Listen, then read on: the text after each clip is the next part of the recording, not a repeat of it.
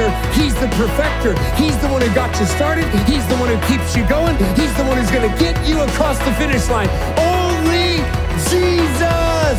Only Him! Tonight, we're gonna go. I'm gonna ask you to grab your Bible or go to this passage of scripture on your phone. We're gonna go to Hebrews 12, and we'll get there in a moment. But as you turn there, how many of you know there's all kinds of things vying for our attention? There's just all, more than, I think more than ever, things vying for our attention. And nobody knows this better than a parent, okay?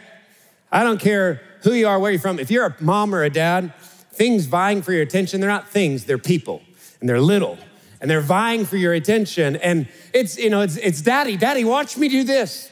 Mommy, mommy, mommy, see how fast I can run in these new shoes. You know, like that's, it's just, even this morning, I was sitting on the porch drinking my coffee, and Calvin just learned to ride his bike, and he's saying, Daddy, watch me ride around the driveway. And I'm like, okay. And here's the bummer. I, this is like confession moment. I had my phone out. I was checking my email, having my coffee. He said, watch me. I was like, yeah, absolutely. And I was, I was like this, and he came back and I was like, good, good job. And he goes, stop looking at your phone and look at me. I'm like, oh, rebuked by a six-year-old. And you know what? The fact of the matter is, he was right. Um, but there's all kinds of things vying for our attention. Several years ago, several years ago, we were at a pool party, like a kid's birthday party around the pool. And Owen was so excited about this party because he had recently learned to go off the diving board and he was just he was jacked. He was so pumped about this. And so we went to this party, and all the kids were swimming, and all the adults were doing kind of the adult thing. At a kid's birthday party, the adults hang out, like, you know, hang out around the pool and talk, and the kids swim. And so as we're hanging out, Owen comes up to me, and I'm talking to another dad about dad stuff, probably grass and the, the rain and all the you know, exciting dad things. And so Owen comes up and he says, Daddy, I'm gonna go off the diving board. Can you watch me? I'm like, Yeah, dude, go do it. Awesome, that's amazing. So he runs around the pool. Didn't, he didn't run, he walked because you don't run around a pool. So he walks, he gets in line, and every time he like gets closer to the diving board, because there's a queue of kids, he gets closer. He goes, Daddy, Daddy, you watching? Yeah, yeah, I'm watching. I'm watching. I was really watching that time. I was watching. And he, so he's getting closer and closer. Daddy, you watching? Yeah, I'm watching. I'm, I'm, I'm ready. You're gonna go. It's gonna be awesome. Daddy, so then he gets on the diving board. It's his turn. He gets to the end. Daddy, I'm on it. You, you watching? Yeah, I'm watching. I'm watching. But he's been so insistent on me watching, everybody else is watching. This is great. It's like got an audience of, I don't know, probably 35 people and all the kids are in the pool. They're watching. The adults are watching. The lady whose house we we kind of borrowed commandeered for this party she's watching from the deck nervously. So everybody's watching. And he's like daddy i'm getting ready. I'm gonna jump. It's like oh, okay go go champ. You got it. And he gets up there and he jumps. And he goes under the water. So exciting. It's awesome like great form. He's under the water. Still under the water. No floaty on just him under the water.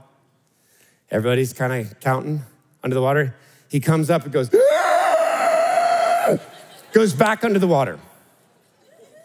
And everybody now is looking at me. I'm not in a swimsuit. I'm in regular, like, street clothes, dad clothes.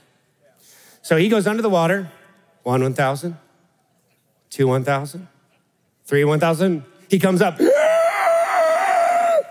back under the water. The pool is completely quiet now. And everybody's going, You gonna do something about that? Here's what I knew that they didn't Owen had been recently fake drowning a lot. This was a thing. I just would, he would do it. I knew it. Becky knew it. Nobody else knew it. So he was consistently, almost every time we went to the pool, he would fake drown in front of everybody because it gets, that has an effect on people. I don't know if you've noticed that.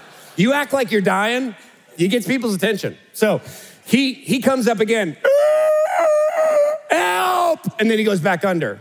And the lady whose house it is goes, do something. And I was like, he's not drowning. It's fake. It's not real. But everybody believed it was real. And I could tell kind of the, the dad guilt was setting in. Like, you're a bad parent. Your kid's gonna die in my pool. Like, he's not gonna die. and I don't have a swimsuit on. So, what did I do? I succumbed to the pressure of the pool. I threw my phone down. I jumped in with all my clothes on to save my non drowning child. And that was the last time he ever fake drowned. So, there are a lot of things vying for our attention. Some of them are important and some of them are not. Okay? A lot of things vying for our attention. And as you come to Hebrews chapter 12, something you need to know about the book of Hebrews is that the writer is going to say some very specific things to his audience here. And the reason is they're looking at some things he doesn't want them to look at. They're paying inordinate attention to their trials and their struggle, the difficulties that are in front of them. And there's, they're real. The difficulty is real. The struggle is real. The trial is real. He's not dismissing the trial. He's not dismissing the struggle. He's not dismissing the discouragement. But what he knows is that if any one of us get our eyes on the trial primarily, if we give our focus to the challenge, if we give our focus to the trouble that we're up against or the challenge that we're facing, it will rob us of what God would want to do if our eyes were primarily on Him. Okay? He knows if you get your eyes primarily or even solely on the situation, the challenge, your circumstances, it will rob you of what God would do if your eyes were primarily on Him. So let's go to Hebrews chapter 12. Let's look at this together. Hebrews 12, 1. Therefore, since we are surrounded by so great a cloud of witnesses, let us also lay aside every weight and the sin which clings so closely, and let us run with endurance the race that is set before us looking to Jesus. Somebody say, looking to Jesus. The founder and perfecter of our faith.